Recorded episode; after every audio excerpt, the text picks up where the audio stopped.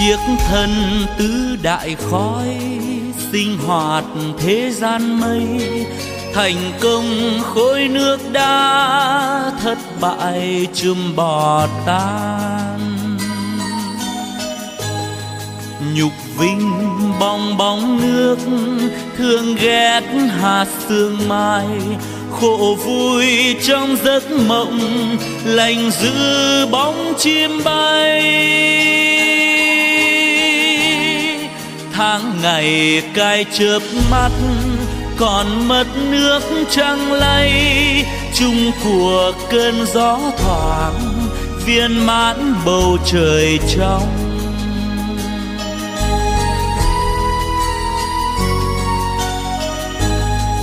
Chiếc thân tứ đại khói sinh hoạt thế gian mây, thành công khối nước đá thất bại chùm bỏ tan nhục vinh bong bóng nước, thương ghét hạt sương mai. Khổ vui trong giấc mộng, lành giữ bóng chim bay. Tháng ngày cai chớp mắt còn mất nước trăng lay. Chung của cơn gió thoảng, viên mãn bầu trời trong.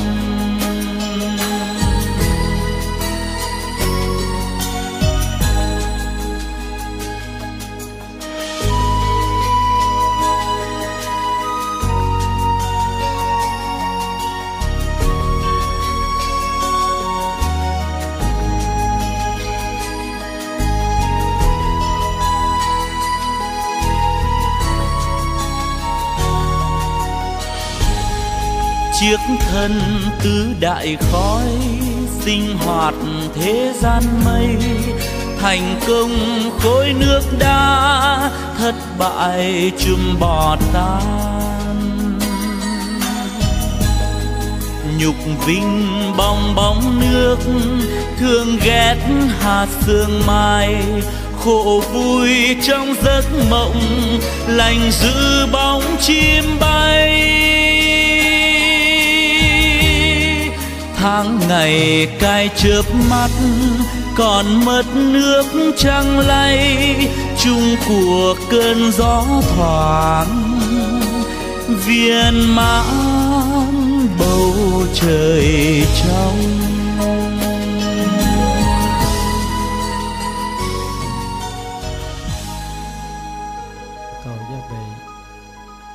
Nam mô bổn sư thích ca mâu ni phật nam mô bổn sư thích ca mâu phật à, nam mô bổn sư Thánh ca mâu ni phật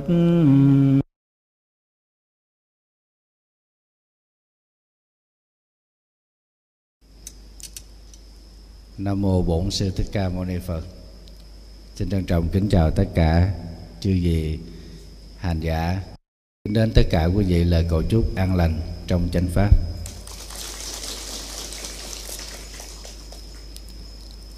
À, kính thưa cùng tất cả các vị Phật tử để à, thầy nói điều này trước để ông thân lát nữa quên. Tức là tháng sau chúng ta sẽ tổ chức lễ du Vu Lan. À, nhưng mà phải 5 tuần sau mới tới ngày quân tu thì Du Lan năm nay tổ chức rất là đơn giản. À, cũng giống như quân tu thôi. Thầy cũng sẽ giảng về Du Lan rồi sau đó sẽ cài hoa hồng rồi dùng cơm. À, rồi à, chúng ta cũng tu tập tiếp à, buổi chiều. Chứ không có làm một cái chương trình giống như năm ngoái và đặc biệt năm nay nữa là xin phép quý vị là không có làm thiệp mời à, chỉ mời miệng ở đây thôi tại vì à, chi phí in thiệp đó cũng mười mấy triệu đó. À, cũng mắc tiền lắm tại vì in cái thiệp đẹp nó mắc tiền. À, trước giờ là in thiệp đẹp để cho quý vị uh, sưu tầm để uh, có một cái bộ sưu tập cho đẹp. Nhưng mà bây giờ sắp tàn rồi. Sắp uh, tàn mạng rồi cho nên à, trong giai đoạn này à, hết sức là tiết kiệm. Cho nên rất là mong tất cả quý vị à, phật tử là quan hỷ. Năm nay thầy không có in thiệp để gửi cho quý vị, mà xin phép được mời chung. Thì quý vị cứ tổ chức giống như mọi năm, mời các phật tử về tham dự. Nó không đặc biệt giống như là những chương trình hoành tráng trước đây, nhưng mà nó cũng sẽ có những cái ý nghĩa như là một cái bức thông điệp riêng của nó. Hôm nay là mình có một bác Phật tử 91 tuổi đó Từ sóc bom bo đi xuống đây đó Để tham dự Du Lan. Đặc biệt lắm á. Ê, Xin lỗi tham dự quân tu. Đang nói Du Lan cái nhớ qua Du Lan Thiệt tình. Bây giờ già cả rồi nói năng nó lượm thượm. Thầy nói già cả cái mấy bác cười. Bắt đầu già Dấu hiệu của có tuổi đó. Nói nó không có chuẩn nữa. Thì à, tháng sau đó là nhằm ngày mùng 5 tháng 7 âm lịch. Tức là 23 tháng 8 dương lịch Quý vị nhớ ha.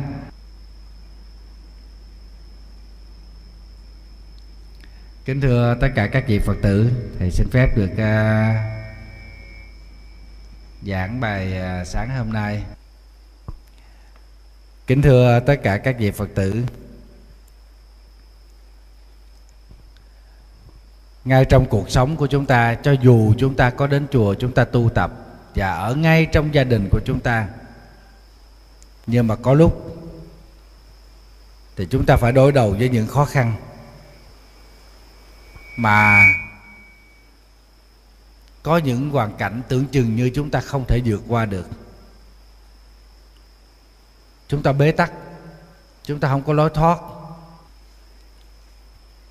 Những lúc đó đó chúng ta rơi vào một cái à, tình trạng mất phương hướng.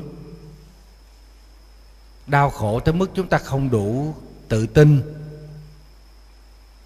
Và chúng ta không có đủ sức để mà đứng dậy sau những lần vấp ngã hay là thất bại hay nói khác hơn, tức là chúng ta hoàn toàn sụp đổ. Thì trường hợp này à, thầy nghĩ trong cuộc sống chúng ta thỉnh thoảng sẽ phải có gặp. Thì như vậy chúng ta phải làm sao để có thể khắc phục được khi tình trạng thất bại càng ngày càng tuột dốc? Chúng ta làm thế nào? Dù chúng ta đã cố gắng hết sức, nhưng mà vẫn không thành công. Thì hôm nay thầy muốn trình bày với lại quý vị một chủ đề để giúp cho quý vị có thêm những trải nghiệm, xử lý những tình huống này. Qua chủ đề thay đổi chính mình.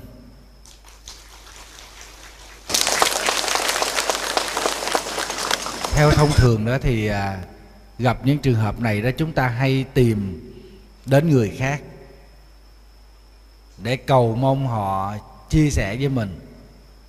Có khi chúng ta tìm đến à, bằng niềm tin tôn giáo bằng những tín ngưỡng tâm linh và chúng ta thầm tin rằng là sẽ có một cái vị nào đó ở thế giới cao xa, siêu hình, có thể giúp cho chúng ta, cứu chúng ta, khiến cho chúng ta không bị ngã quỵ. Và trạng thái tinh thần của chúng ta lúc đó rất là hỗn loạn. Nhưng xin thưa với lại tất cả quý vị rằng tâm lý của chúng ta, tinh thần của chúng ta lúc đó nó quan trọng hơn hết. Cho nên chúng ta phải điều chỉnh tâm lý. Như thế nào đó, để chúng ta không bị trao đảo, không bị gục ngã. Vấn đề này tùy thuộc vào hai vấn đề, hai nội dung theo tinh thần của phật giáo. Đó là cách nhìn và cách nghĩ. Cách nhìn gọi là nhận thức. Cách nghĩ thì gọi là tư duy. Hệ chúng ta có nhận thức đúng, tức là chúng ta đang thực tập chánh kiến. Nếu chúng ta có tư duy đúng, là chúng ta đang thực tập chánh tư duy theo bát chánh đạo của phật giáo. Điều đó không có nghĩa rằng khi chúng ta suy nghĩ như thế nào đó, thì hoàn cảnh nó sẽ thay đổi giống như là ý muốn của chúng ta. Hoặc là khi chúng ta tư duy về một điều gì đó, thì thế giới sẽ thay đổi chiều theo ý muốn chủ quan của mình. Không phải như thế. Mà khi chúng ta thay đổi cách nhìn, thay đổi cách nghĩ, chúng ta sẽ thấy vấn đề có thể tốt hơn cũng có khi sẽ thấy vấn đề xấu hơn. Khi chúng ta thay đổi cách nghĩ, chúng ta sẽ thấy vấn đề có thể đơn giản hơn và cũng là cách nghĩ nhưng mà thấy vấn đề nó phức tạp hơn. Cũng một vấn đề thôi. Nhưng mà khi chúng ta có suy nghĩ khác thì vấn đề đó, nó bé nhỏ. Nó dễ dàng chúng ta bỏ qua. Nhưng cũng chuyện đó, nhưng chúng ta suy nghĩ một hướng khác thì nó trở thành một cái chuyện chướng ngại, to tác cho nên, hoàn cảnh thực tại của chúng ta vốn đó là như thế. Đang gây ra nhiều phiền não, lụy, nhiều khổ sở cho chúng ta. Dầu muốn dầu không, chúng ta vẫn phải đối diện với nó nó dẫn đến và nó vẫn diễn ra. Thì bây giờ chúng ta tiếp nhận nó bằng cách nào?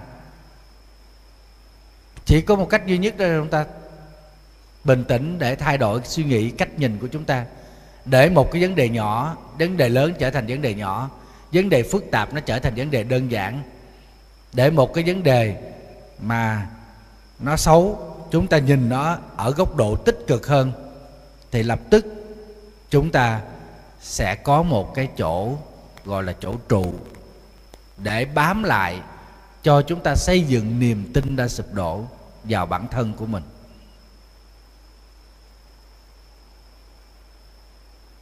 Lúc này rất cần có những thiện hữu tri thức để chia sẻ quan niệm trên nền tảng chánh kiến đối với chúng ta. Và ngược lại cuộc đời của chúng ta sẽ bế tắc sẽ là bóng tối sẽ là màn đêm khi bên cạnh chúng ta có một ai đó suy nghĩ không có không có đúng với lại chánh kiến của Đức Phật mà thậm chí còn có tà kiến. Thí dụ như chúng ta làm ăn thất bại. Nếu như có một bạn hữu tốt, một thiện hữu tri thức thì sẽ phân tích cho chúng ta biết được rằng làm ăn thất bại là chuyện bình thường.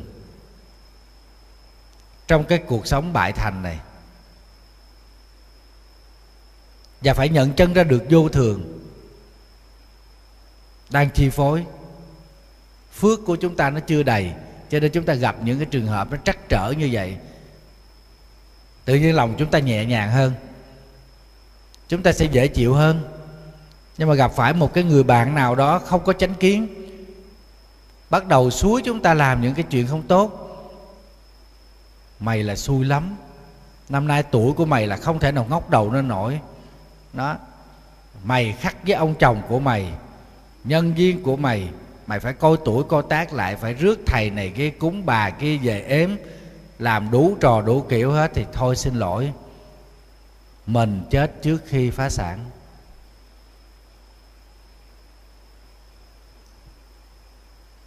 Một cá nhân chúng ta chắc chắn không thể làm gì để thay đổi thế giới theo ý muốn của bản thân mình, của cá nhân mình. Bởi vì thế giới không phải là của riêng ai. Thế giới không phải do một con người nào đó kiến tạo và xây dựng nên, mà mỗi bản thân chúng ta, mỗi một cá nhân chỉ có thể đóng góp một phần để xây dựng cho thế giới này.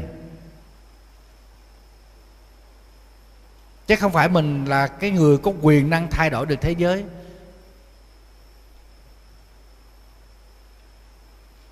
Bây giờ nè, chúng ta đang ở trong miền nam. Tạm gọi là mưa thuận gió hòa. Mà có khi chúng ta cũng bực mình. Giống như thầy à, hai tuần trước là thầy khó chịu lắm, trời mưa hoài. Cho nên nó ảnh hưởng tới tiến độ thi công ở trong chùa Dạng Thiện. Không kịp để mà giải tỏa để di dời chỗ đâu ở tại vì sắp tới đó, ngày 14 tháng 6 là lễ cúng dường trai tăng 400 vị. Coi như là buổi lễ cúng dường trai tăng nó như là lễ nhập tự ra thầy chính thức về đó ở.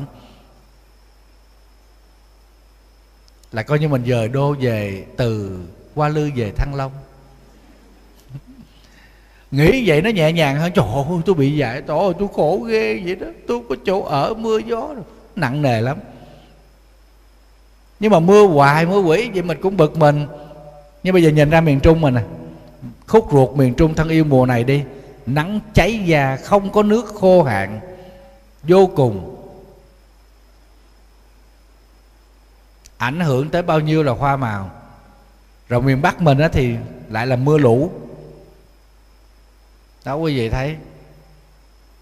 Con người ta mong manh trước thiên nhiên, bé nhỏ trong cái cuộc đời này thì chúng ta làm gì có cái quyền để mà quyết định cho thế giới? Mình chỉ góp phần để hình thành và xây dựng thế giới mà thôi. Chứ một cá nhân chúng ta chắc chắn không thể nào làm thay đổi thế giới theo ý riêng của mình, ý muốn của mình. Nhưng mà rõ ràng quý vị thấy kỳ mà quân tu, lần cuối ở vị tu một, quý vị thấy nhiệm màu chưa? Suốt một tuần trời mưa tầm tã và cái ngày thứ sáu đó cũng mưa, trời ơi, thầy nó mưa kiểu này tôi chết rồi. Tối để ngồi thiền để cầu nguyện, đúng, sáng sao không mưa. Quý vị thấy cái làng đó hay không? Mình quân tu suốt 10 năm nha. Từ 2000 lẻ lại là năm, chín năm trời tới 10 năm cho tới 2000 tới tới 2014 à, đó. Quý vị thấy không? Không có mưa, không có dướng mưa. Lịch sử đã tái lập lại một lần nữa. Mưa suốt nhưng mà cái ngày tu cuối cùng là không mưa, chứ trời mưa không có chỗ mà trốn. Không có chỗ mà núp. Mấy trăm con người ta là đi đâu? Nó chung vô cái chùa đó cho nó sập luôn. Khỏi giải tỏa nữa. Tự giải quyết. Thầy ôm đóng củi đó, nấu cho bao nhiêu bánh tét cũng không hết nữa. Nhưng mà khi chúng ta khó chịu vì thất bại, vì hoàn cảnh khó khăn chúng ta hay dễ sinh ra những cái suy nghĩ tiêu cực lắm. Do cái buồn bực nó làm ảnh hưởng tới tinh thần của mình. Cho nên mình gặp ai mình cũng có thể giận mình gặp ai mình cũng có thể buồn. Mình thấy cái cảnh gì đi chăng nữa nó, nó thường ngày là nó không có chuyện gì nhưng mà cái ngày chúng ta đang bực bội chúng ta đang thất bại thì cái chuyện đó chúng ta cũng trở thành cái cái gai. Điều đó có nghĩa rằng tâm lý của chúng ta bất ổn do đâu? Do chúng ta thiếu suy nghĩ. Hay nó khác hơn, tức là cách suy nghĩ của chúng ta nó không đúng theo tinh thần của phật giáo. Cho nên mình bị áp lực. Khó lắm nha quý vị. Không phải đơn giản đâu. Mình đi làm mà bị trừ lương đó cơ, mình cũng bực. Mình cũng khó chịu. Hoặc giả là mình không được khen, không được thưởng cuối năm mà trong khi cái con nhỏ kia nó có làm cái gì đâu, mà nó khéo nịnh xếp cái nó được thưởng được khen, thậm chí nó được ờ, bổng lộc, nó được thăng chức nữa. Trùng trùng, lớp lớp. Những thứ mà làm cho chúng ta phải phiền não, chúng ta bực bội, để thấy được rằng mỗi cá nhân của chúng ta tự tồn tại trong cuộc sống này, đó là một vấn đề không phải đơn giản, mà quan trọng nhất đó là chúng ta phải biết tìm cách thay đổi bản thân mình. Hay nói khác hơn tức là chúng ta thay đổi cách nhìn và cách nghĩ thì lập tức chúng ta có thể thay đổi được mình phù hợp được với hoàn cảnh. Bây giờ hoàn cảnh không có tiền thì chúng ta phải thay đổi thôi. Đó. chùa mình bây giờ là đang đang đang đang di dời như thế cho nên là thắt lưng buộc bụng cho nên đâu có dám in thiệp quý vị. Có mười mấy triệu chứ nhiêu nhăm nho gì? Nhưng mà xin thưa, nhiều cái mười mấy triệu đó là nó nhiều lắm. Nó sẽ tích góp lại cũng có thể làm được một cây cột hay là làm được, mua được một mớ ngói về để mình lập nhà. Sự thay đổi chính mình bắt đầu từ thay đổi cách nhìn, thay đổi cách nghĩ. Khi chúng ta thay đổi cách nhìn, thay đổi cách nghĩ thì thế giới nhận thức ở trong chúng ta, nó sẽ bắt đầu dần dần thay đổi. Đó là một cái điều cực kỳ quan trọng để giúp cho chúng ta có thể tồn tại trong hiện tại phụ phàng và cuộc sống đầy ngang trái. Cho nên, chúng ta không cần phải làm cái gì ghê gớm.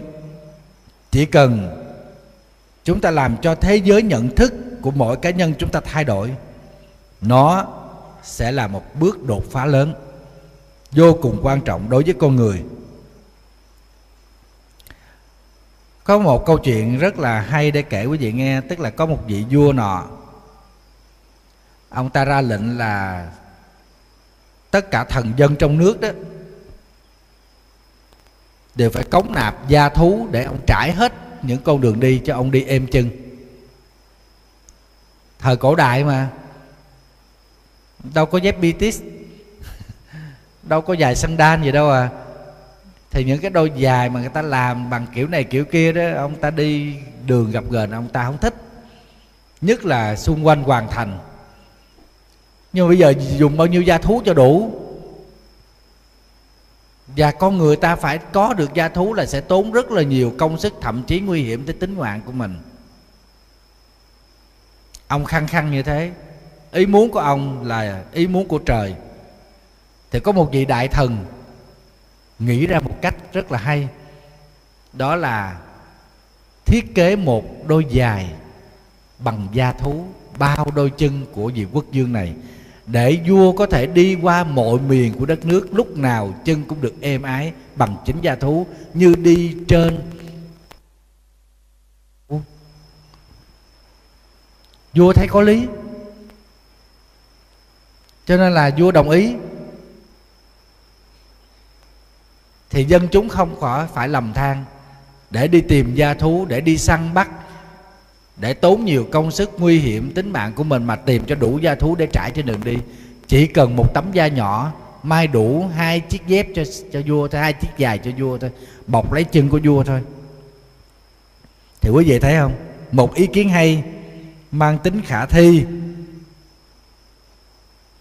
ý kiến đó đòi hỏi chúng ta phải có cái sự tư duy chính chắn, suy nghĩ đúng đắn, thay đổi được ý định rất là quyền lực của vua. Khi gặp một hoàn cảnh không vừa lòng, khi gặp một con người bất như ý cũng vậy, chúng ta bình tĩnh để nhìn nhận sự việc và con người đó ở một góc độ khác. Chúng ta tư duy sự việc đó, vấn đề đó ở một mặt khác. Thì chính cá nhân chúng ta trước tiên nhất sẽ giảm được cái cảm giác khó chịu cái tính khó chịu hay là cái bực dọc, cái khổ sở. Và cái cảm giác đó nó sẽ nguôi dần nhờ chúng ta có một cách nghĩ tốt hơn, tích cực hơn, có một cách suy nghĩ, có một cách nhìn. Nó nó không có tiêu cực, không có bi lụy và không có nặng nề để làm cho cái vấn đề đó càng thêm rắc rối. Cũng đồng một cảnh ngộ mà mỗi người phản ứng khác nhau đó chính là do cách nhìn, cách nghĩ về sự vật, sự việc đang diễn ra xung quanh chúng ta. Từ nơi con người không có giống nhau. Quý vị thấy đó, mình sống trong cái hoàn cảnh gần đây nhất là thế giới biến động bởi bệnh dịch nè, bởi thiên tai nè sinh ly tử biệt diễn ra từng ngày một trong đời sống cộng đồng và số người chết càng ngày càng tăng cao. Chỉ vì một con vi khuẩn nhỏ thôi. Bao nhiêu người bị phá sản. Cho nên cuộc sống này đầy những rủi ro tiềm ẩn, những bất trắc đang chờ đón những thứ này làm cho chúng ta dễ dàng suy sụp tinh thần. Được bao nhiêu người đứng dậy? Chưa nói tới cái chuyện mà chúng ta bị tình đời phản bội, trò đời lừa dối, sự nghiệp phá sản, con cái dông bội người thân tính phản phúc. Thì liệu chúng ta có thể gượng dậy được không? Ở đây, quan trọng ở chỗ thái độ của chúng ta trong hoàn cảnh sống đó.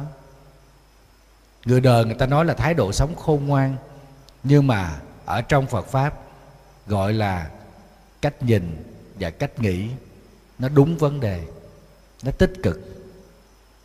Nếu chúng ta không khôn ngoan hơn, thì chắc chắn sẽ chẳng bao giờ có đủ tự tin mạnh mẽ hơn để đứng lên từ sụp đổ. Biết bao nhiêu điều không hay, không tốt, nó xảy ra trong cuộc sống của chúng ta. Chúng ta đã cố gắng làm hết sức mình để xử lý vấn đề, xoay chuyển hoàn cảnh mà chúng ta vẫn không giải quyết được. Có nghĩa là chúng ta bất lực, không thể nào vượt qua được những khó khăn, những trắc trở đó. Thì lúc đó chúng ta cần phải thay đổi cách nhìn, cách nghĩ của mình về cái sự việc đó. Hãy xem nó như là một thử thách. Thử thách này nó hơi khắc nghiệt, hơi tàn khốc. Nó thử thách với bản thân của chúng ta từ đó giúp cho chúng ta có một cái nhìn xác đáng hơn và đánh giá một cách trung thực hơn. Chúng ta có thể rút ra được nhiều bài học hữu ích từ nơi thử thách đó. Nếu suy nghĩ như vậy, lòng chúng ta sẽ cảm thấy nhẹ nhàng hơn. Đây chẳng qua là thử thách thôi, gian nan chọn mặt anh hùng. Nhưng mà gian nan nhiều quá thì anh hùng sẽ biến thành thằng khùng, thằng điên mấy hồi. Gian nan nhiều quá thì chết thôi. Hoạn nạn liên tục thầy nói thật với lại quý vị đó, quý vị đừng có nhìn thấy hào quang của bóng mây. Mà ái mộ rồi cho rằng là thầy là lúc nào cũng sống rất là hạnh phúc.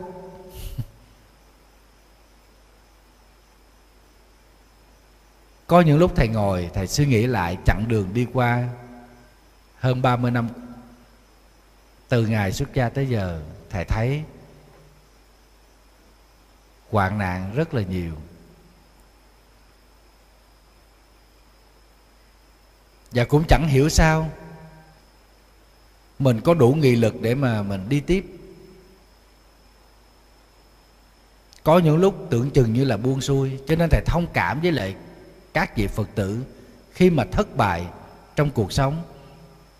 Thất bại về kinh tế hay thất bại về gia tình trường, gia đình về sự nghiệp dân dân, thầy thông cảm lắm.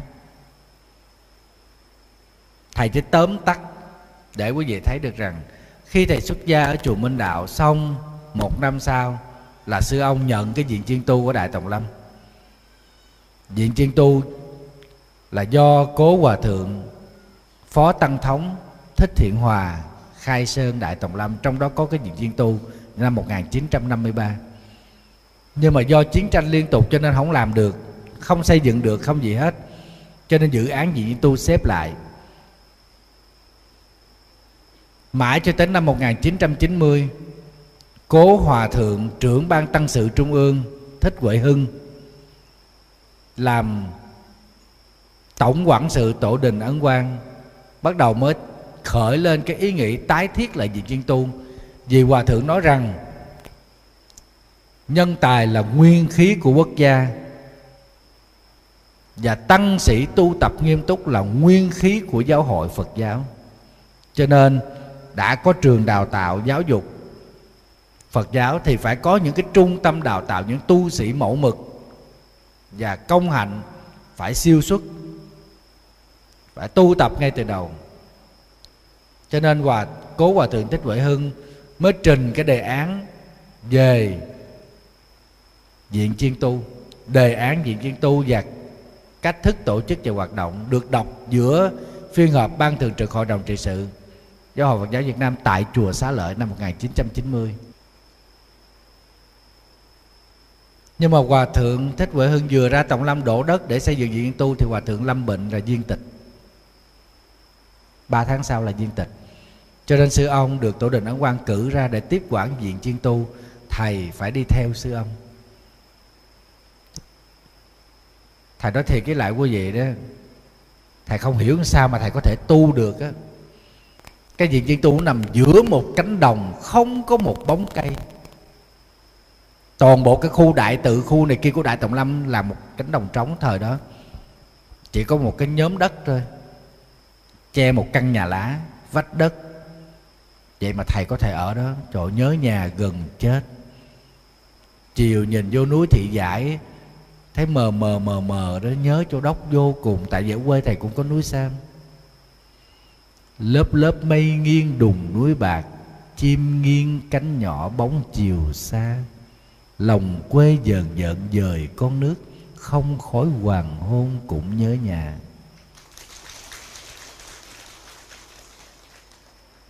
Nhớ vô cùng. Đã vậy còn sợ ma quý gì nghĩ đi, năm 90 nó quan du lắm, heo rừng còn xuống trồng khoai lang, trồng đậu phộng nó ủi, nó ăn hết. Sợ ma nữa. Thầy thấy con bồ kẹp thôi, thầy nói thiệt với quý vị, thầy không bước chân nổi, sợ quá. Cạo đầu không sợ mà sợ con bồ kẹp, trời ơi, cái càng của nó lớn như càng ba khía, nó đen thù lùi. Thấy con cuốn chiếu cũng sợ, lần đầu tiên thấy con cuốn chiếu mà nó dài cả gan như vậy nè. Sợ chứ.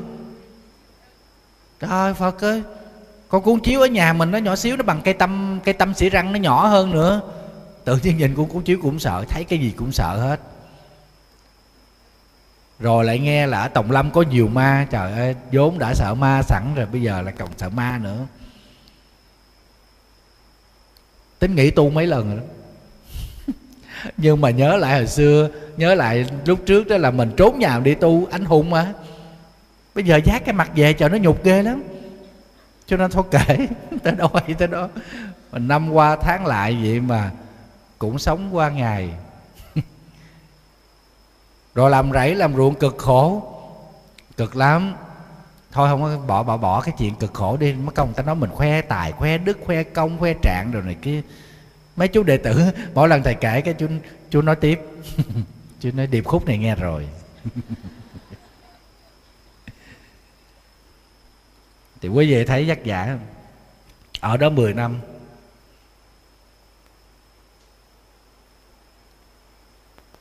Nhà đất đó sập. Nhà mối thì, nhà đất thì quý vị biết mối ừ, nó đùng ghê lắm. Một ngày hốt ra mấy thúng đất. Mùa mưa nè. Thì mới ờ, xây một cái nhà khác. Ở phía sau thầy nói quý vị nghe để quý vị biết trong cuộc đời này nó gian truân, đau khổ. Mới vừa xây móng lên thôi, công an đã vô bắt lập biên bản. Sao công an biết? Thầy chùa đi báo, đi thưa. Tàn nhẫn không?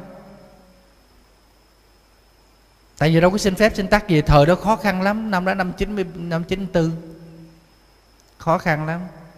Có bao nhiêu tiền phật tử cho này, cái gom lại làm cái nhà cho nó đàng hoàng để ở thôi, tại nhà lá nó cũng đã đã sụp rồi, mối cũng sụp rồi.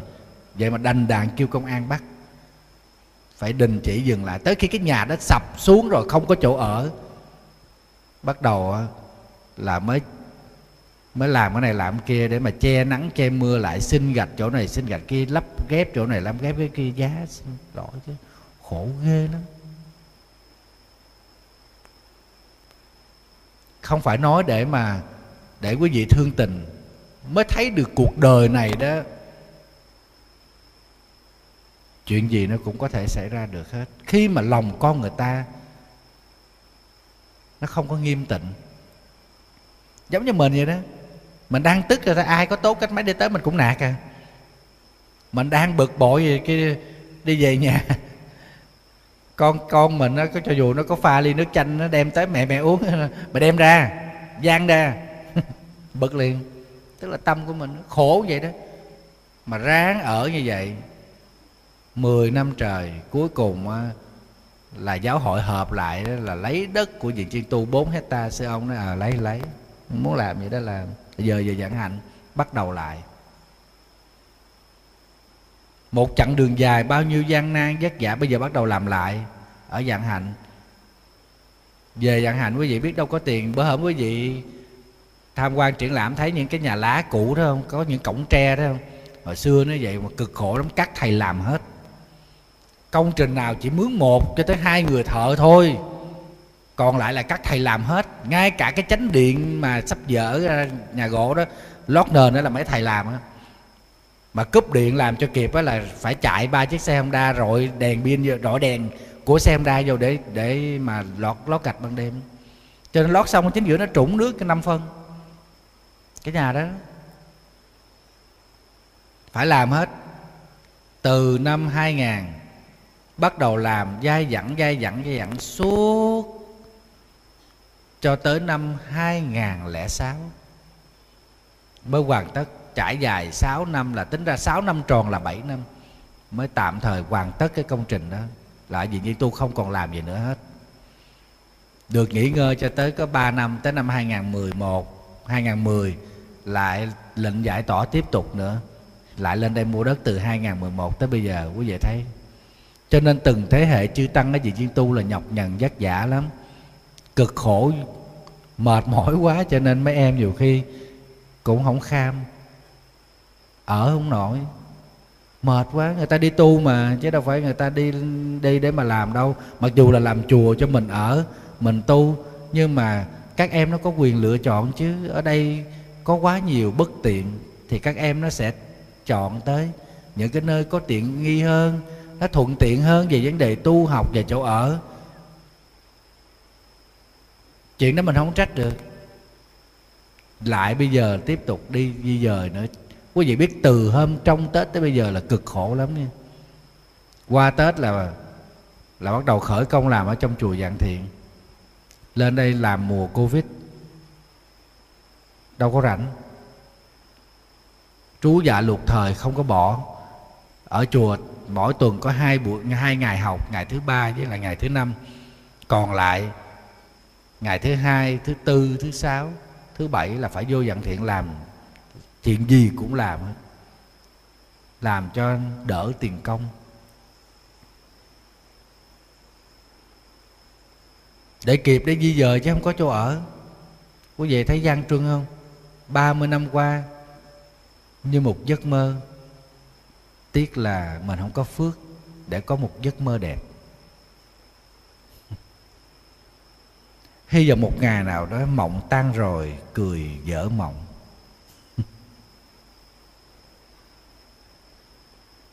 Bây giờ mình làm sao? Chặng đường sắp tới này có ổn không? 30 năm qua đã như thế rồi, thì chặng đường sắp tới là như thế nào? Chắc chắn cũng sẽ không tốt đẹp gì hơn.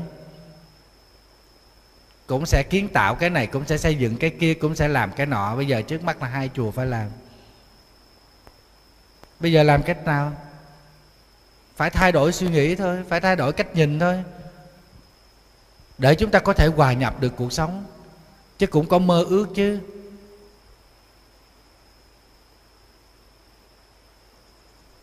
Cho nên các chú đệ tử, nhiều khi mấy chú nhỏ nói cũng có hay lắm. Sư phụ ơi, thống nhất giang sơn đi. Quy về một mối đi cho nó khỏe chứ sư phụ già lắm rồi. Tại vì chính các chú ở gần, các chú biết là mình bắt đầu già đi từng ngày. Bây giờ thu kiểu nào? Bao nhiêu công sức của phật tử đóng góp vô cái cái miếng đất khoan du này suốt từ năm 2011 tới giờ? Chẳng lẽ bây giờ mình đi giao cái này cho giáo hội? Mình đi phụ lòng lại bao nhiêu phật tử đã dành niềm tin, tình cảm cho mình. Cũng muốn buông lắm. Buông làm sao cho nó đẹp? Buông làm sao để lòng mình nó không còn rai rứt, không còn nặng nợ ân tình với ai nữa?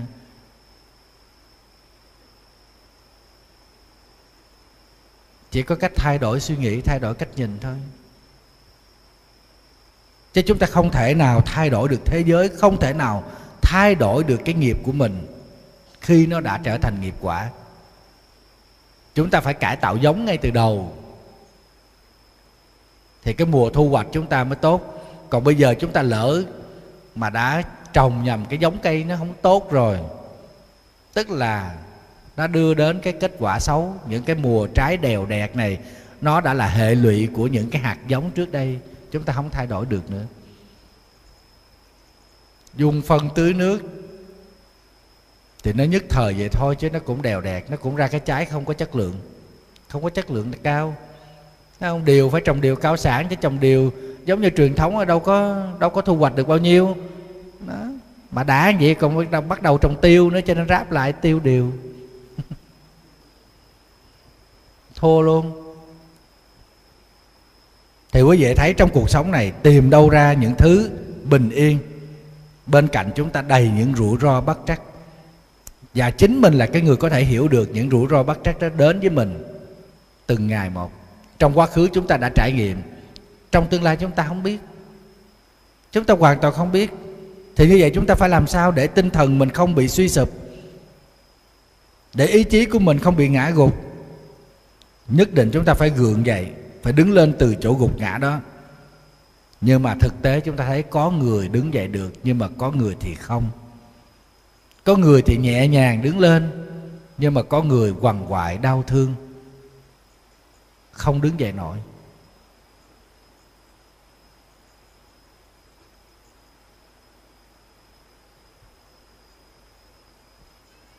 Khi mà chúng ta đã cố gắng hết sức mình để làm. Mà hoàn cảnh vẫn không giải quyết được. Thời cuộc vẫn không xoay chuyển. Chúng ta thường rơi vào trạng thái tâm lý, đó là tự trách bản thân của mình. Mình cho rằng là mình bất lực. Mình không thể vượt qua những trắc trở nhưng mà bây giờ chúng ta không vượt qua trắc trở thì ai là cái người vượt qua? Không thể có một cái bàn tay nào mà ban pháp lạ cho chúng ta để mà kéo chúng ta lên. Không thể. Chỉ có chính chúng ta thôi. Phải hiểu cho được cái nhân quả để mình biết được một cách trung thực về các sự việc, các hiện tượng, những con người và những hoàn cảnh thành hay là bại đang diễn qua ra xung quanh chúng ta. Để từ đó chúng ta rút ra một cái bài học thích đáng cho cuộc đời của mình. Là chính chúng ta tạo ra những cái nhân đó trong quá khứ, cho nên bây giờ chúng ta chịu lấy cái quả báo đó. Thầy đã gieo cái nhân đó, cho nên bây giờ thầy chịu cái quả đó thôi. Chùa bị di dời liên tục. Sống lận đận, cho nên các chú đệ tử của thầy bị cộng nghiệp. Đời trước cũng hùa với thầy. Phá chùa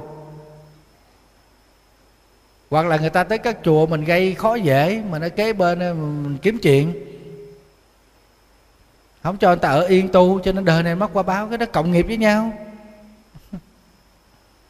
Nhưng mà cũng có một vài chú đệ tử nói, con bây giờ con muốn thoát nghiệp ra sư phụ con không muốn cộng nghiệp sư phụ nữa, bằng cách, thôi, đường ai nấy đi.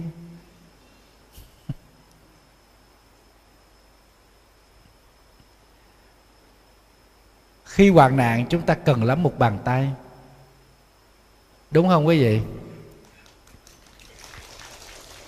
Giữa những người xa lạ, chúng ta cần gặp một người quen.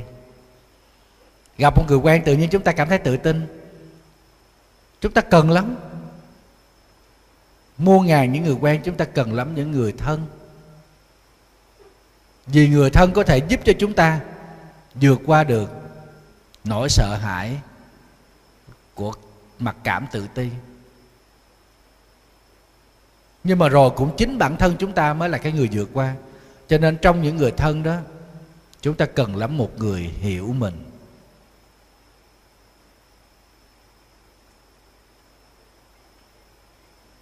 Hôm qua thầy có tiếp một cái vị phật tử rất là tội nghiệp, dẫn hai đứa con trai nhỏ tới, là đệ tử của thầy tới để chào. Hoàn cảnh cô này rất là đau khổ. Cô cũng học hành đàng hoàng tử tế. Nhưng mà hy sinh. Ở nhà chăm sóc gia đình, chăm sóc chồng và con thôi, không đi làm. Chồng là lo kinh tế và anh ta làm cũng có điều kiện lắm. Nhưng đùng cái cô ngã bệnh. Thế là anh ấy có người khác.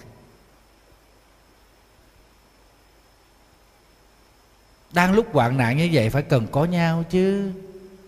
Ngày xưa từng thề thốt là mong làm cây liền cành, chim liền cánh rồi sống đồng sàng, đồng tịch, thác, đồng quan đồng quách.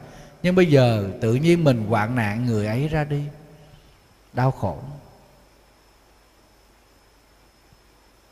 Thì những năm trước cái gia đình cô này tới, quy y đó, thì thầy có khuyên. Thầy nói đây là một sự thật. Nghiệt ngã và con phải đối diện, phải mạnh mẽ lên. Và phải nhìn ra trong cái khung nhìn của nhân quả, có nhiều đàn ông tốt, tại sao mình chọn nhầm một người đàn ông như vậy? Nhưng mà ít nhất cũng có một thời gian họ tốt với mình. Bây giờ họ không tốt nữa thì mình cũng đừng có đòi hỏi thêm nữa. Nhân như thế thì phải duyên như thế thôi. Nghiệp như thế thì quả báo như thế thôi. Mạnh mẽ lên bằng cách là đừng cho mình ngã bệnh nữa, đừng cho mình gục ngã nữa. Bệnh thân chữa được chứ bệnh tâm là không có chữa được. Hai đứa con rất cần một người mẹ. Người cha nó bây giờ theo người khác rồi. Không có trách nhiệm với hai đứa con luôn. Quên đi lời hứa với những đứa con mà hai đứa con trai thật là ngoan, rất đẹp, rất ngoan, rất dễ thương. Quý vị nghĩ đi, con trai mà lớn bây giờ mà học sinh giỏi đó nha học lớp 10 bắt đầu vô lớp 12 mà vẫn không có điện thoại di động. Ở thành phố là hiểu nó ngoan cỡ nào rồi.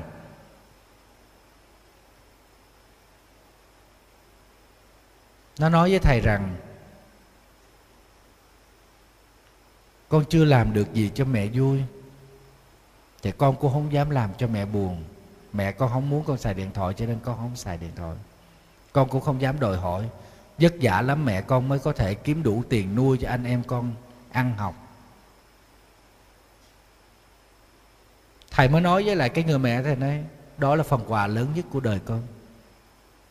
Cho nên cuộc đời không có ông trời không có lấy đi, đi tất cả của con đâu. Lấy đi một phần về tình nghĩa vợ chồng nhưng ban tặng lại cho con những đứa con hiếu thảo. Những đứa con trai ngoan thông minh học giỏi lại biết nói những câu rất tình cảm. Ngay cả cái cái cái cái cái cái cái, cái cậu con trai nhỏ mới học lớp 3 thôi nói chuyện rất tình cảm.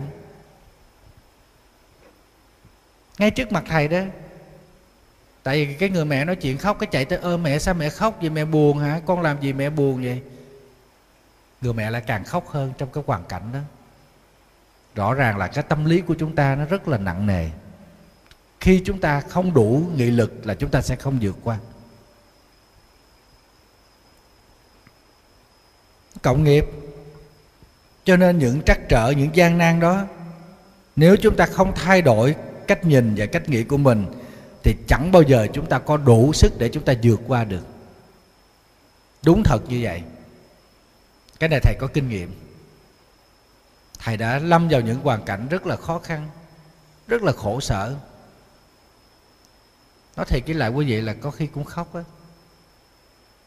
Lại phật mà tự nhiên nước mắt nó rớt xuống. Nếu mà nói mình yếu hèn thì nó nó hơi kỳ. Nhưng thực sự lúc đó tâm lý của mình nó yếu thật. Nhưng làm sao?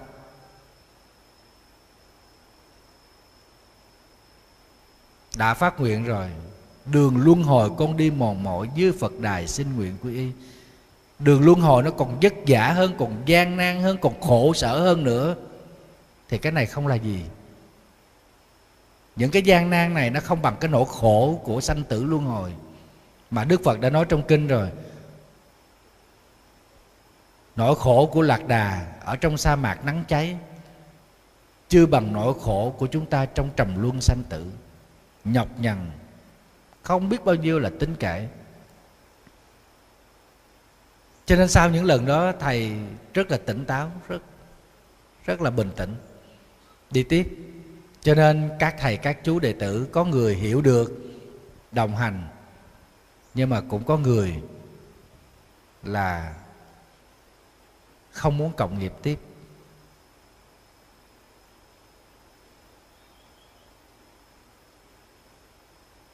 Rồi các phật tử cũng vậy quý vị thấy không? Tới chùa khác đạo tràng rất là tốt.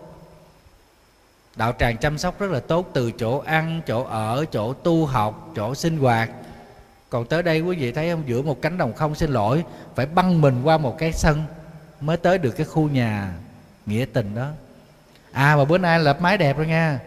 Thầy nói cho quý vị biết ngày hôm qua là thầy trò đó, đích thân thầy là dọn vệ sinh toilet đó, hai tiếng đồng hồ đó. đứt tay máu chảy gồng gồng đó. Chiều ngày hôm qua thợ còn làm, còn lợp mà. Thầy đi tới thì thầy thầy thầy thầy thấy còn nghênh ngang. Chú tứ, chú ngọc với lại chú trơn còn bắt điện. Thầy thấy trời ơi, nó dơ quá, không chịu nổi. Thầy mới hú, mới kêu gào trong khi mấy chú phải lo dọn của dọn bàn, dọn ghế, dọn này kia đủ thứ. Đốt rác, dọn giường cao. Thầy phải tập hợp. Binh tướng tới. Tám người. Mà cũng làm hai tiếng đồng hồ đó, quý vị thấy không? Quý vị thì thấy sạch sẽ không? Thầy trà đó. Xin lỗi, thầy làm cái khu ngoài với khu toilet nam thôi, còn khu nữ thì mấy chú với mấy cô phật tử làm. Có hai cô phật tử làm. Mấy cô thấy mấy thầy săn áo, săn quần đồ này kia dọn rác xung quanh đó, đồ cho sạch sẽ, cuốc cỏ dọn cho nó sạch.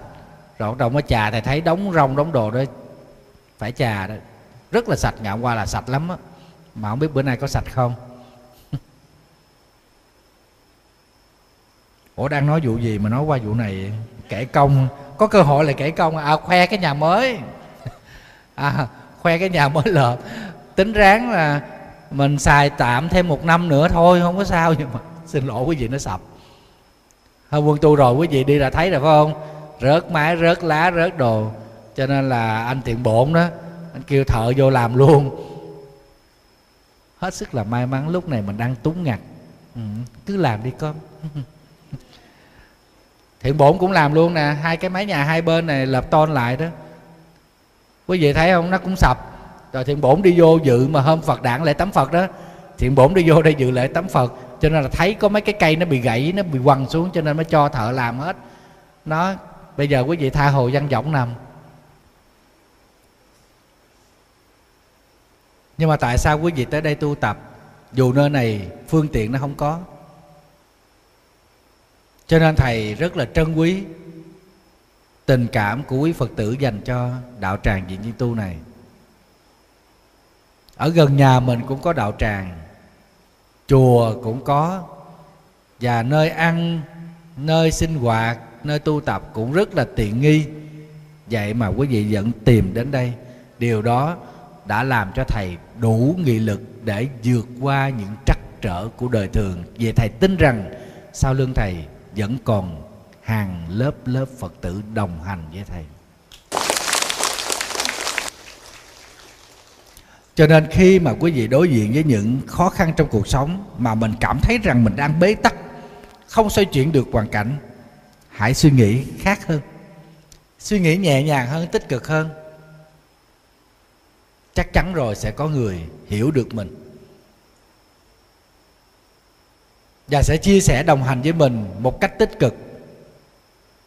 Đó là hung đúc tinh thần cho chúng ta. Chia sẻ những gian khó chúng ta bằng tinh thần, bằng tình cảm. Cái đó nó quan trọng hơn là vật chất. Chúng ta có thể ý lại bằng vật chất. Nhưng mà tinh thần chúng ta không có là không được. Cho nên thầy nói rằng, khi chúng ta ngã gục, rất cần lắm một bàn tay cho dù đó là một bàn tay người ta không chìa ra cho mình nắm để mình đứng lên, nhưng một bàn tay người ta vỗ vào vai mình, vào lưng mình, để cũng đã truyền cho chúng ta thêm một phần phấn chấn và nghị lực. Nghĩ như thế, lòng chúng ta nhẹ nhàng hơn và muộn phiền, chán nản bắt đầu nó sẽ giảm. Khi muộn phiền nó giảm, thì bắt đầu niềm vui nó mỉm cười với mình khi mà chán nản nó giảm, thì nghị lực của chúng ta nó tăng lên. Hai cái đó nó tỷ lệ nghịch với nhau. Có một cái ông đó, tên tiếng tây, thầy không có biết đọc, thầy cũng quên rồi. Ông là một nhà hiền triết, rất là nổi tiếng. Ông có một bà vợ dữ dằn chưa từng có. Suốt ngày mắng nhiếc ông, đai nghiến ông thậm chí là chửi bới ông luôn. Thì một bữa nọ, bà không kiểm soát được cái cơn giận của bà. Sau một cái hồi bà chửi rồi bà tạt luôn cả một cái thao nước dơ vào trong người của ông. Ông cũng bình thường, không tỏ ra tức giận. Ông cười rất là hài hước với bà vợ dữ dằn. Tôi biết mình rằng sau cơn nắng hạn sẽ là mưa xa. Bà vợ cảm thấy có lỗi. Bà vợ bà cảm thấy có lỗi. Ông chồng quá hài hước và quá thông minh. Tôi biết mà sau cơn nắng hạ là mưa xa phải không mình? Bà vợ bà cảm thấy quý chồng hơn. Bà cảm thấy yêu thương chồng hơn. Và bà quý trọng chồng mình hơn. Nơi đây không phải là người bạn đời nữa, mà nơi đây là một người thầy dạy dỗ cho bà những thứ mà bà không thể học được từ bấy lâu nay. Nhưng mà thái độ kiên nhẫn ôn hòa của ông đó thì lại bị bạn bè kích động.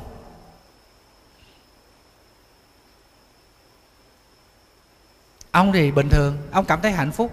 Là khi cái thái độ ôn hòa của ông á, giúp cho bà vợ bà nguôi giận nhưng mà bạn bè thì bất bình. Hỏi ông tại sao có thể chịu đựng được một cái bà vợ mà trời ơi đất hỡi như vậy? Ông mới nói rằng, bà ấy giống như một con ngựa bất kham. Nếu như chúng ta có thể thuần phục được con ngựa bất kham, thì sẽ dễ dàng thuần phục được những con ngựa khác.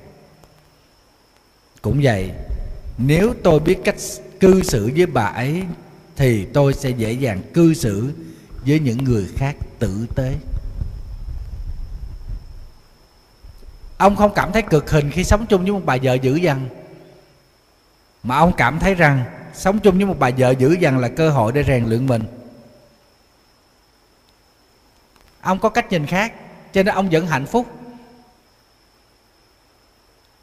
Ông không khó chịu, ông không khổ đau, và ông không có nói những cái lời chia tay sẵn sàng, lúc nào cũng có thể tuôn ra được giống như những đôi vợ chồng khác khi gặp một chuyện gì đó trái ý nghịch lòng.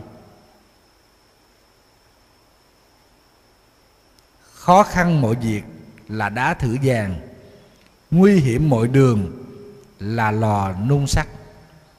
Hai câu này của phan bội châu.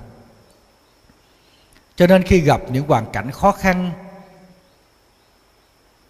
khi gặp những con người mà chúng ta cảm thấy khó chịu, thì chúng ta hãy nghĩ rằng đó là dịp để chúng ta tự đánh giá bản thân mình.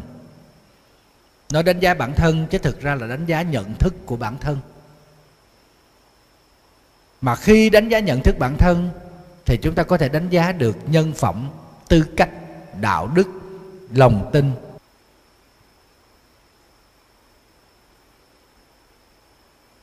mình thì khác. Bà hay quá, bà có thể bà chịu được một cái ông chồng tào lao vậy, chứ tôi 30 giây cho lên đường. Xin thưa, chưa lâm vào cảnh đó thì chưa biết được là ai giỏi hơn ai. Có cái gia đình đó tới nhờ thầy nói giúp cái đứa con gái của họ. Cô con gái này thành đạt, có một người chồng không ra gì chẳng những không làm ăn mà còn lêu lỏng, chơi bời phá phách. Buông cô này bắt cô nọ. Đã phản bội vợ rồi, mà còn không có trách nhiệm gì con cái hết. Mà cái cô vợ này cổ cứ nói thôi, cái đó, cái số của con con mắc nợ. Thì cha mẹ với anh chị em đều tức mình, cái con nhỏ này nó làm sao á. Cho nên tới cầu cứu thầy, tại vì nó là đệ tử của thầy, cho nên nhờ thầy nói giùm thầy cũng nhiều chuyện. Thầy gặp, thầy hỏi. Thầy nói, nghe nói con là chịu đựng giỏi lắm, phải không con? Con biết ngay mà. Bà má con nói phải không? Còn ai vô đây nữa? Ai trồng khoai đất này? Thầy hỏi chứ, ngay bây giờ con nghĩ cái gì về cuộc sống của con? Con thấy bình thường. Cô trả lời vậy thầy nói nhưng mà nhà con là thấy con bất thường. Phải rồi đó thầy. Nhà con cứ nói con con này bị điên con này bị khùng. Nhưng mà con thấy bình thường.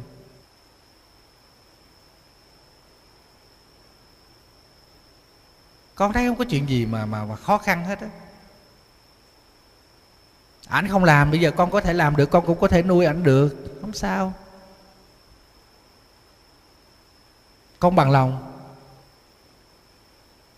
và con tin chắc rằng, trước đây con giữ dằn, con cào cấu ảnh, con đánh ảnh, con mắng nhiếc ảnh, con chì chiết ảnh, con mét ba má ảnh, con làm nhục ảnh trước cơ quan này kia kia nọ. Bây giờ con im lặng. Con tin rằng, ảnh sẽ nghĩ khác về con. Con cũng không mong ảnh thương con, chỉ cần ảnh sống tử tế. Để con ảnh đừng có khinh ảnh là được rồi. Chứ còn bây giờ con làm gì? Ly hôn ly hôn thử hỏi có bớt khổ không? Em gái con đó, nó cũng chọn chồng đó, chồng nó cũng tốt với nó. Rồi cũng phản bội rồi ly hôn. Ly hôn xong rồi đầu cái hai năm sau cái hai người cái đi kết hôn lại.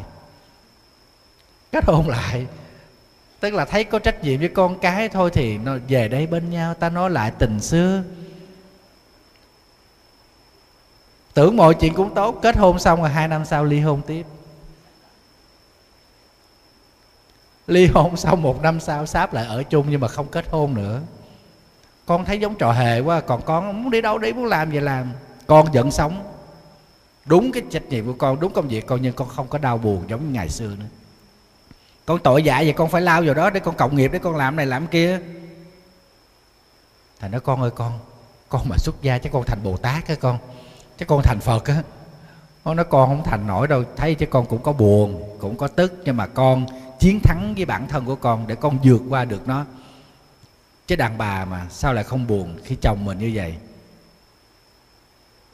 Con không phải phiền não vì những chuyện đó nữa.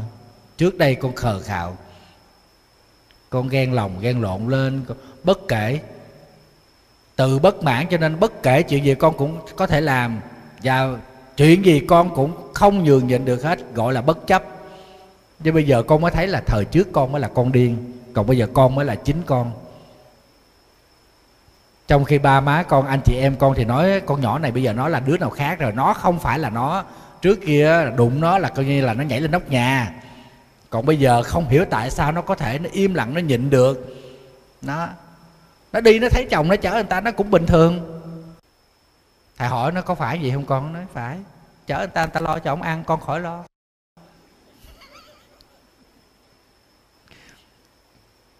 Thầy nó có thiệt vậy không? Nó nói dạ thiệt. Đi với ai cứ đi. Đó. thầy nói, con mà đi tu chắc con mau thành phật á. Tại vì người lúc nào cũng bình tĩnh và tự tại. Không phải ai cũng có thể làm được chuyện đó đâu. Chắc chắn với lại quý vị, thầy cũng không làm được. Mấy chú mà làm chịch ý thầy thôi. Thầy cũng rầy thì cũng la thậm chí thầy cũng giận chứ đừng có nói. Ừ. nói chuyện với thầy mà nói cọc lóc là thầy cũng giận á. Dội vàng mà nói lẹ lẹ lẹ lẹ thầy cũng la đó. Chứ đừng có nói mà thầy mà dễ thương. Có lúc cũng nổi bồ đề gai á.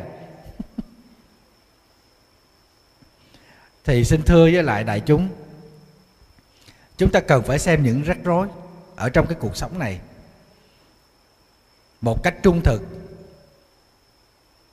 rằng cái rắc rối đó từ đâu? Có phải là do ngã chấp của chúng ta không? Do yêu cầu của chúng ta không? Do mong đợi của chúng ta không? Nếu do yêu cầu, do mong đợi thì đó nó thuộc về sở dục. Mà chúng ta bị kẹt vào đó, cái đó thuộc về ngã chấp. Tức là mong muốn của chúng ta nó không được như ý.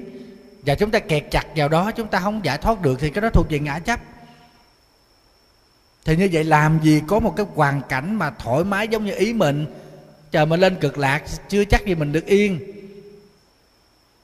Nhiều khi mình à, thích à, à, hoa trắng rồi người ta bài hoa vàng ra rồi làm sao?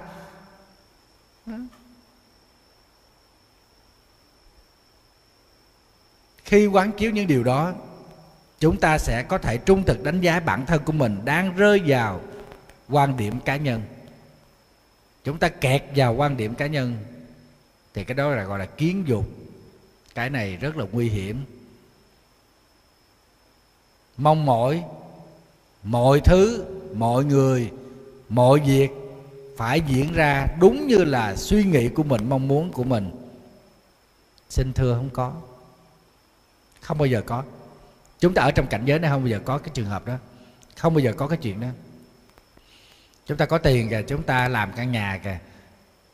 Có khi thợ cũng không làm thì thầy dự ý. Phải không quý vị? Đừng nói ai nói thầy đây nè. Chùa dặn thiện thay hai tớp thợ đó. Nhóm thợ trước làm thầy không có dự ý. Quý vị thử nghĩ cái, cái tường mà xây nó xéo xẹo à tô và tô dày ra sáu phân vậy tao chết rồi. Tuột hồ tuột đồ này kia hết. Hồi xưa là thầy cũng từng phụ hồ bao nhiêu công trình rồi làm, mình không có biết làm như thợ nhưng mà mình cũng biết chứ. Biết cái nào đẹp, cái nào xấu chứ. Nó không được. Nó mình có tiền đó, mà mình cũng còn không làm được như ý của mình. Thí dụ như quý vị có, quý vị có tiền, quý vị đặt đồ, đặt hàng mua, trở về quý vị có khi xài xong rồi cũng thấy không dự ý. Thì ở đâu ra cái hoàn cảnh mà lúc nào cũng giống như ý của mình. Cho nên khi gặp những hoàn cảnh mà nó trắc trở, nó ngang trái đó, chúng ta phải tự đánh giá lại bản thân của mình. Rằng chúng ta có kẹt vào quan điểm cá nhân không? Nếu có, chúng ta xử lý nó. Và chúng ta xem rằng cái khó khăn này để rèn luyện thêm cái tính chấp nhận của mình, cái hoàn cảnh có thể chúng ta tùy thuận được hay không. Và lòng kiên nhẫn của chúng ta là thước đo từ nơi những khó khăn này. Cho nên bài học kinh nghiệm đó phải rút ra từ một đời sống do chính chúng ta trải nghiệm và thiết thực. Cho nên chúng ta không có buông xuôi. Quý vị từng nhớ tôn giả a nan rồi đó. Rất thông minh, rất nhớ giỏi nhưng mà không khéo tu tập. Không dốc lòng thái, thiết tha để mà tu tập, cho nên không chứng quả. Cho đến khi phật nhập đức bàn luôn, cũng không chứng quả. Chính vì không có thiết tha tu tập cho nên bị cô gái ma răng già mê hoặc. Do chởn mãn tu hành.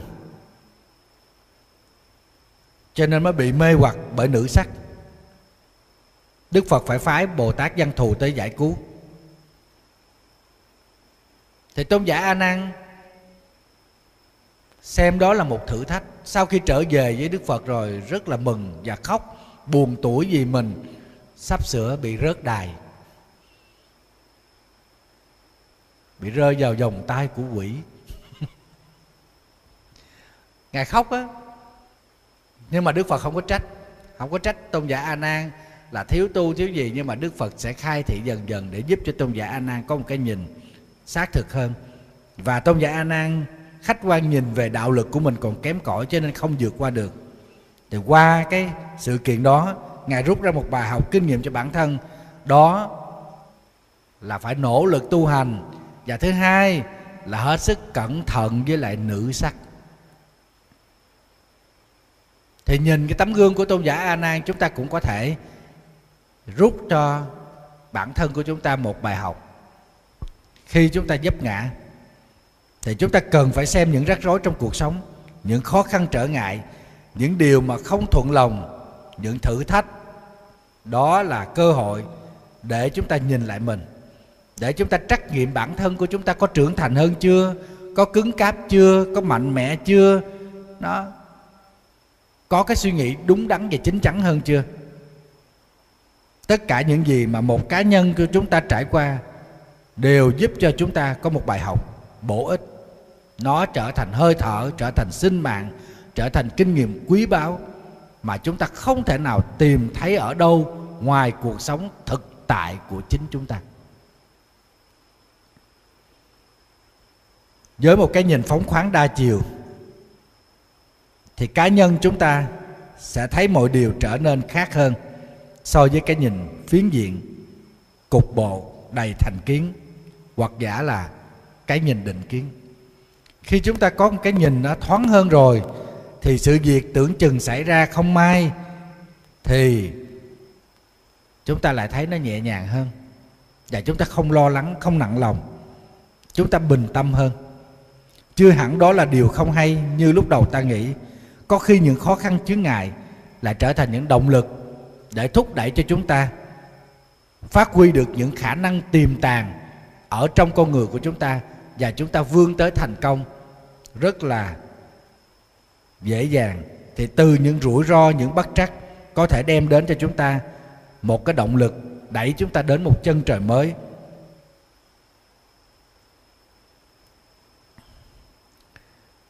Trong cuộc đời của đức phật, thì đại chúng thấy rồi, không ít lần đức phật gặp những rủi ro, những trắc trở, những phiền hà từ người em họ của đức phật. Đó là thầy đề bà đạt đa.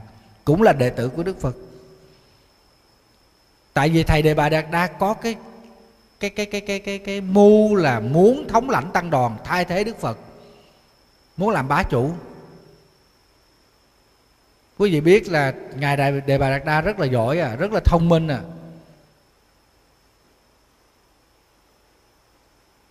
Nhưng mà cơ mưu quá cho nên đã mấy phen làm loạn. Hại đức phật. Nếu đức phật giống như thường tình chúng ta, thì đức phật bỏ cuộc và không giáo hóa được đề bà đạt đa. Và không vượt qua được những khó khăn. Ngài thay đổi cách nhìn. Ngài nói với mọi người rằng đề bà đạt đa là thiện trí thức, là thiện hộ niệm của ta. Nhờ đề bà đạt đa tạo những nghịch duyên, những chướng ngại thử thách, công hạnh tu hành mà ta có thể mau thành tựu được. Chánh quả. Đức thế tôn thay đổi cách nhìn. Thì đề bà đạt đa không còn là chướng ngại. Đức thế tôn thay đổi cách suy nghĩ, thì những khó khăn đó sẽ trở thành động lực để giúp cho thế tôn tu tập tốt hơn. Mình là đệ tử của đức phật trong cuộc sống nếu lâm vào hoàn cảnh bất hạnh, rơi vào những hoàn cảnh không may, trớ trêu, gặp những rủi ro bất trắc, đối mặt với những thành bại được mất trong cuộc đời, thì vấn đề mà có được một cái nhận thức đúng đắn, có được một suy nghĩ tích cực, hiểu đúng quy luật tự nhiên và nắm rõ được chân lý của cuộc đời, thì chắc chắn chúng ta sẽ giữ được trạng thái tâm lý bình ổn, không đánh mất niềm tin, không đánh mất ý chí và nghị lực của mình. Nếu mọi người đều giữ được cái tâm thái bình lặng, thì trí tuệ nó sẽ phát huy, ánh sáng sẽ biến những biến cố đó, nó trở thành những cái bệ phóng cho chúng ta hướng về thành công không hoang mang, không trao đảo, không lo sợ, không hốt hoảng và chúng ta không khổ đau. Thì hiểu được quy luật tự nhiên là hiểu cái gì? Thứ nhất là hiểu về nhân quả, thứ hai là hiểu về vô thường, thứ ba là hiểu về duyên sinh. Chúng ta hiểu được nhân quả cho nên chúng ta không quán trách người nữa.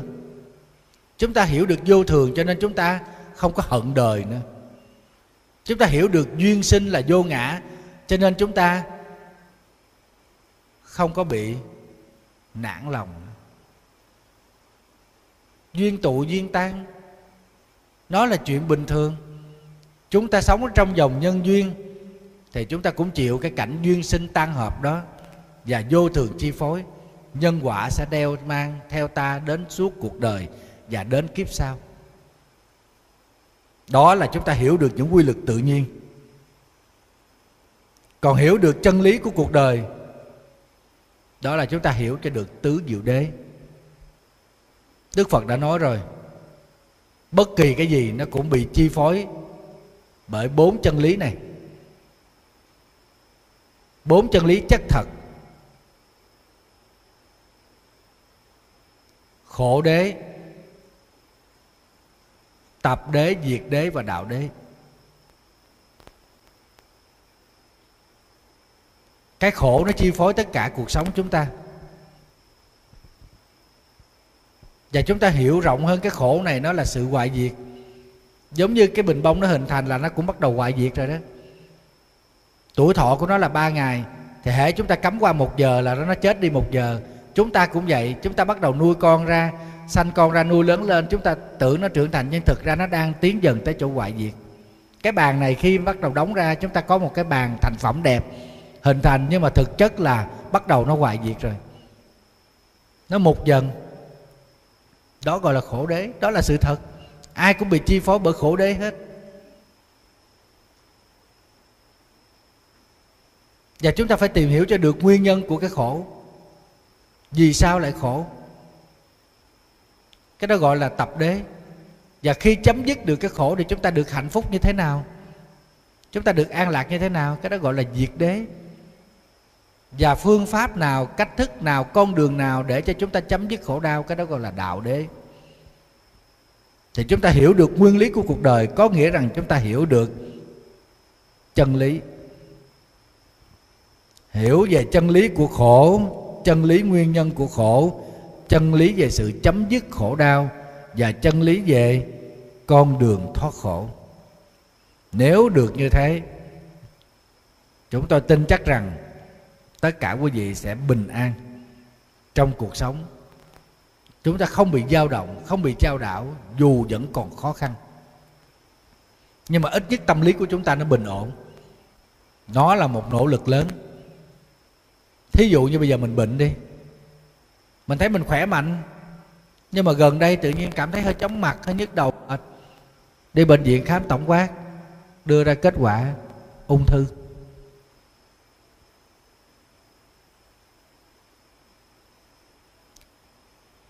Theo bình thường thì chúng ta sẽ bị sốc. Tại vì chúng ta không bằng lòng được với lại sự thật này. Chúng ta chưa chấp nhận liền được. Mình còn khỏe mà rất là khỏe, rất là mạnh. Mà tại sao bây giờ lại như vậy? Chúng ta có thể đi tìm tới một bệnh viện khác, một trung tâm khác để khám bệnh, để trắc nghiệm lại. Nhưng ra cùng một kết quả nữa rồi chúng ta làm sao?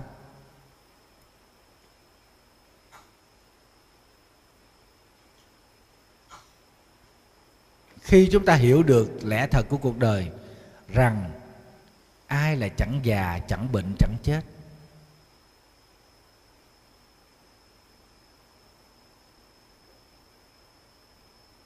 đâu bao giờ mặt trời đứng bóng 12 giờ, bóng rồi nó cũng sẽ ngã, sẽ chênh chết về phía tây. Và cuộc sống của chúng ta là, đang là cuộc hành trình đi về phía hoàng hôn. Chúng ta hiểu được như vậy, tự nhiên tâm lý của chúng ta ổn định hơn dù chúng ta còn đang bệnh. Nhưng mà khi tâm lý chúng ta ổn định thì bệnh nó sẽ không chi phối mình nhiều. Mình biết rồi, đã bệnh thì hệ lụy của nó là đau nhức, thậm chí là sẽ chết.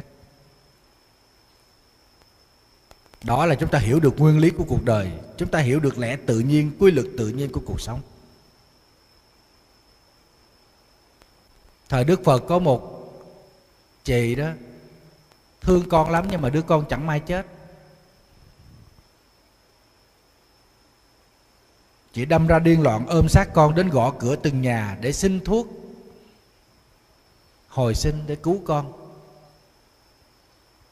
Và bà đi khắp cả cái xóm làng đi từ làng này qua làng khác nhưng không ai có thể cứu được bà. Và người ta chỉ rằng là có đức phật có thể cứu được và bà tìm tới đức phật bà ôm sát đứa con. Bà xin đức phật cứu. Hãy cho con thuốc để cứu sống con của con. Đức phật mới nói được rồi con hãy đi, đi tìm cho ta hạt cải để ta làm thuốc. Cứu con của con. Người đàn bà mừng quá. Tìm hạt cải thì dễ. Ở đâu cũng có. Đức phật nói, nhưng mà hạt cải ở trong nhà của người nào chưa từng có người chết thì mới có thể làm thuốc được. Bà đi tìm. Bà nuôi hy vọng bà đi tìm. Bà đi từ nhà này qua nhà khác, bà xin hạt cải. Nhưng mà khi bà xin bà hạt cải, bà hỏi nhà này có người chết không? Tất cả đều gật đầu. Có. Bà thất thiểu trở về. Trình bày với đức phật, con không xin được hạt cải ở nhà, không có người chết. Đức phật nói rằng sinh già bệnh chết là định luật và không ai tránh khỏi. Qua câu nói này, người mẹ đau khổ đó chấp nhận được quy luật này và bà bớt đi cái nỗi đau thương khi chia cách tử biệt với đứa con của mình. Con người ai cũng phải chết, chỉ có điều là sớm hay muộn mà thôi. Đời sống vô thường, nào ai biết được cái chết đến với ta lúc nào. Nếu không may nó đến với ta, xảy ra đến với chúng ta lúc này, thì chúng ta cũng phải chấp nhận thôi. Người phật tử chấp nhận cái già, cái bệnh, cái chết đó là một cái sự tự nhiên. Lòng không biến động, cái đó gọi là tâm như nhiên. Tức là chúng ta như như bất động giữa sự biến động của cuộc đời. Thì như vậy chúng ta mới không bị nó chi phối. Bởi vì chúng ta có khóc, chúng ta có gào, chúng ta có tiếc, chúng ta có thương. Rồi mình có không chết không? Rồi mình có không già không? Mình có không bệnh không? Vẫn phải bệnh, vẫn phải già, vẫn phải chết.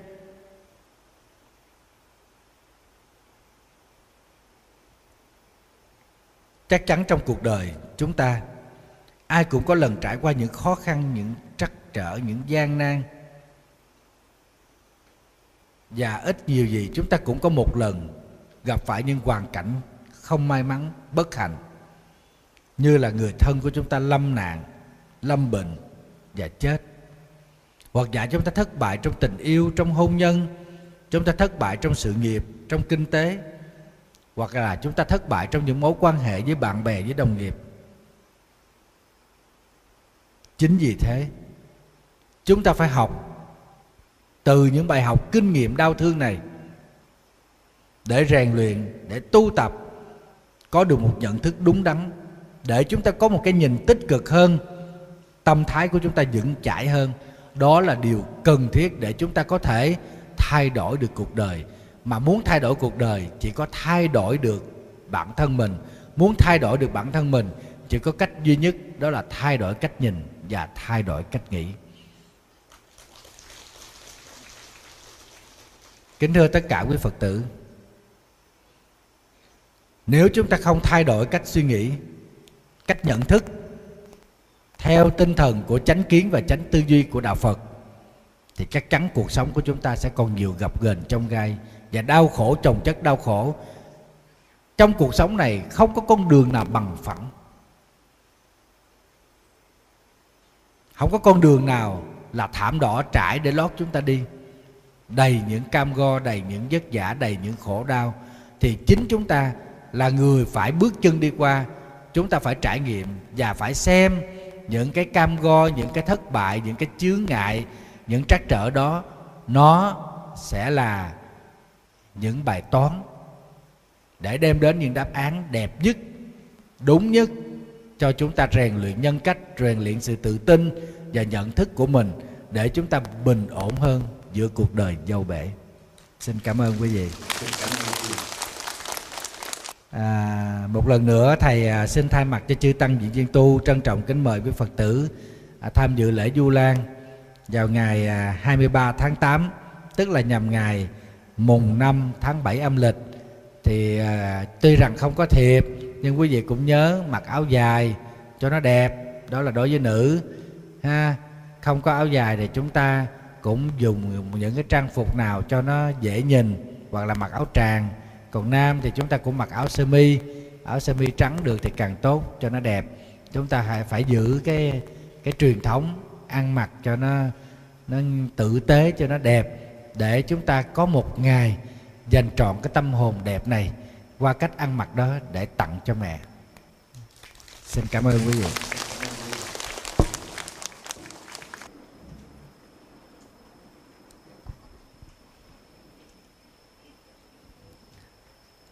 Nguyện à, đem à, công đức à, này. Về không tất cả đề. Từ và chúng sanh đều thành phật đạo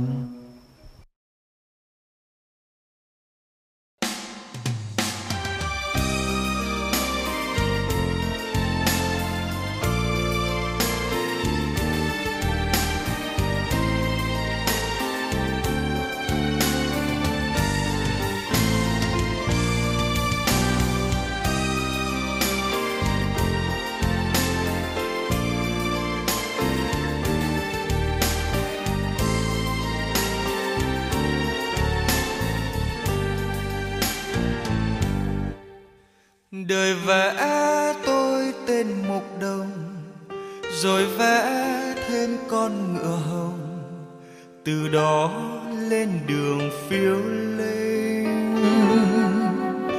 đời vẽ tôi trong một ngày, rồi vẽ thêm đêm thật dài, từ đó tôi thề sẽ dòng đời vẽ tôi trong cuộc tình, đầy những yêu thương giận hờn. Từ đó sớm chiều bớt khuâng đời vẽ tôi tên tuyệt vọng, vì lỡ nơi đây nặng tình. Từ đó tôi chìm giữa mênh mông có ta trong một đời, chỉ có ta trong một thời một thời với yêu người mà thôi. Chào những cây xanh nụ hồng, chào những con sông thị thành, một ngày sẽ không còn thấy lại. Ngày đi dần tới, hẹn hò với trời mới. Đời vẽ tóc em thật dài, rồi vẽ môi thơm nụ cười. Từ đó thiên hạ vui tươi. Đời vẽ tim em lạ kỳ có trong em nhiều mùa, từ đó thiên hạ quá yêu tư. Đời đã cho tôi ngậm ngùi, đời sẽ cho thêm ngọt bùi, đời sống chan hòa trong tôi. Đời đã cho tôi một ngày nhìn thấy gian manh loài người. Từ đó tôi hằng biết